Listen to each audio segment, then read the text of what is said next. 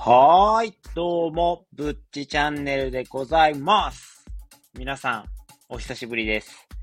えっ、と、若干2日間、スノボー後死んでました。なんで死んでたかと言いますと、えっ、と、スノボーで最後、全然こけ、すこけなくなって、ちょっと調子乗ってたんですよね。で、調子乗ってて、最後ね、もうこれで残り1本気持ちよく滑って終わろうかって言ってて友達と。で、気持ちよく滑ってたんですよ。うんじゃ、まあ油断してたのか、ちょっと引っかかってしまいまして、ボードがね、雪に。エッジっていう部分がありまして、ボードってね、スノーボードって、えっ、と、なんか金属の、ちょっと雪を、なんていうんですか、こう、書き出してくれるような、雪をね、なんか蹴散らしてくれるような、こう、あの、形状になってまして、で、そこがね、えっ、と、結構雪に、雪に食い込んだりして、あの、バランスを崩しやすくなるんですよ。で、そのまま僕、エッジゲっていう部分、その金属の雪を、なんていうんですか、書き出してくれる部分が、その雪に刺さってしまって滑ってる時に。で、そのまま、バランス取れんくなって、そのまま前のめりにこけてもって、その時にね、多分体を守るためでしょうね、無意識に、この肘からついてもて、思いっきし肩をそのまま言わしてしまって、で、ちょっと筋肉痛やらなんやって、満身創痍で2日間寝込んでました。すいません。仕事は行ったんですよ。仕事は行ったんですけど、もうそっからね、ちょっと配信する元気がなくてですね、ちょっと休んでしまいました。申し訳ありません。ちゃんとね、私ぶっち元気でございます。ということで、さらにこれが小話の小話なんですよ。で、僕ちょっと呪われてるんかなって思うんですけど、そのスノボーのね、1日前ぐらいにですね、えっ、と、鶏肉をね、冷凍保存するために聞いてたんですよ。あの噂のね、ラムーさん。安いラムーさんで、鶏をさばいて冷凍しやなあかんと思って、長期保存するためにね。で、さばいてたんですけど、ちょっとね、仕事前とかでさばいてたんで、夜勤前とかにさばいてたんで、焦ってたんですよね、多分。僕の心の中がね。じゃあ、いつもね、僕めっちゃ猫の手でやるんですけど、ちょっと親指が猫の手なんか4本指が猫の手になって、親指ってその内側に入ってるじゃないですか。普通猫の手って言ったら。それが、その4本指の親指が前側に出てまして、そのまま親指をバッて包丁でいってしまったんですよ。で、いったーって思って、うわ、最悪やと思ってて、で、結構傷口も深くて出血も止まらんかったんですよ。でもね、やっぱり私、看護師だからですかね、もう無意識に、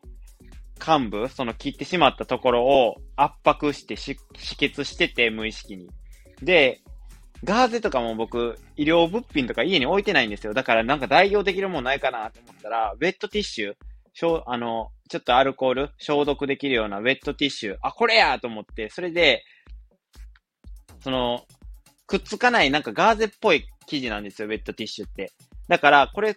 幹部にくっつけても、傷にひっつかないし、結構ティッシュとかをくっつけてしまうと、血とかで溶けてしまって、ティッシュが。で、あの、傷口にティッシュがついてしまって不潔になってしまったりするんですけど、だからあんまティッシュとかで幹部をね、そういう抑えない方がいいんですけども、ウェットティッシュとかであれば、くっつく、その形状とかではないので、抑えても大丈夫やと思うんで、ウェットティッシュで、ピッて押さえて、傷の口をね、で、しっかり圧迫止血して、で、テープをつけて、ぐるぐる巻きにして、固定して、なんとか出勤したっていう話なんですけども、看護師でよかったなって。もし看護師じゃなかったらね、その圧迫止血とかも多分うまくできなくて、血も止まらなくて大変なことになってたんで、最悪ね、病院に行かないといけない羽目になってたかなって思うので、傷口もね、あともうちょっと深かったら多分、縫わなあかんかったやろうなっていうレベルやったんで、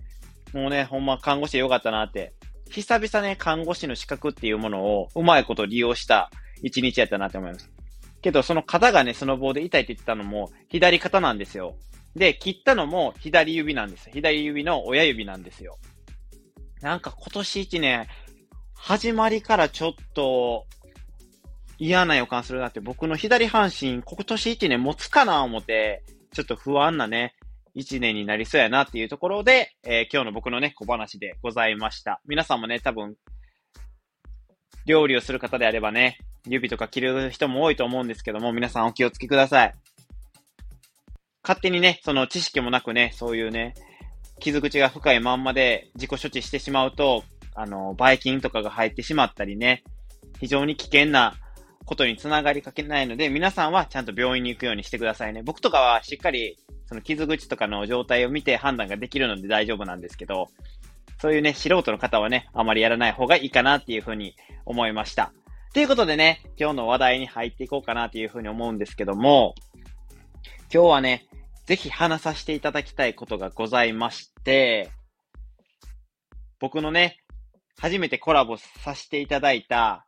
川口大輔さん、隙間時間にちょうどいい話の川口大輔さんから、レターが届いてまして、あ、コラボの依頼かなって思ったんです最初。前もね、そのレターでコラボしませんかって送ってきてくれたんで、そのコラボのご依頼かなっていうふうに思ってワクワクしてみたら、本を出しましたっていうことで、Amazon の Kindle の方でね、ぜひ読んでみてくださいっていうことで、おー、これはすごいと思って、ぜひ読んでみたいと思って、う、僕は川口大輔さんのファンなので、リスナーでもあるんで、それはね、非常にね、川口大輔さんのね、考えとかに、ちょっとあの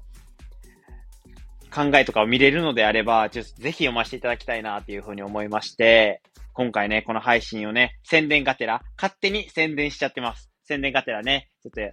やらせていただこうかなというふうに思いまして、今回の配信をね、させていただいております。で、URL の方も送っていてくら、くだ、くださってたので、あすいません、神々で。くださってたので、その URL もね、ちょっと概要欄の方に貼って、皆さんでね、ちょっと読んでいけたらなって。で、感想とかもね、言い合えたらいいなっていうふうに思っております。私、ブッチもね、まだちょっと読めていないので、レターが来たのが今日か昨日ぐらいやって、で僕もちょっとバタバタしてて見れてなかったので、バタバタしてていうか、もうただ死んでただけなんですけどね、ちょっと配信が2日間もできないという珍事件を起こしてしまいましたが、